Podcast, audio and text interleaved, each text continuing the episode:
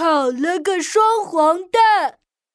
说起来，我数学这个单元没考好，都怪那个鸡蛋。你数学没考好，关鸡蛋啥事儿啊？当然有关系了。考试那天早上，为了求个好兆头，我早餐准备吃一根油条，两个鸡蛋。据说这么吃就能考一百分哦。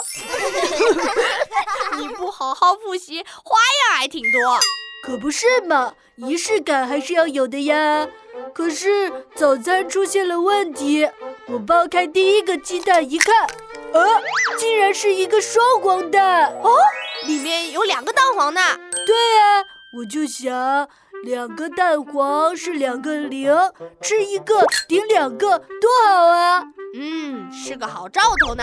所以我只吃了一个鸡蛋就去考试了。结果考试成绩一公布，准不准？准啊，简直不能更准了！哇，真的考一百分啊？不是，考的是十八分。哇，十八分！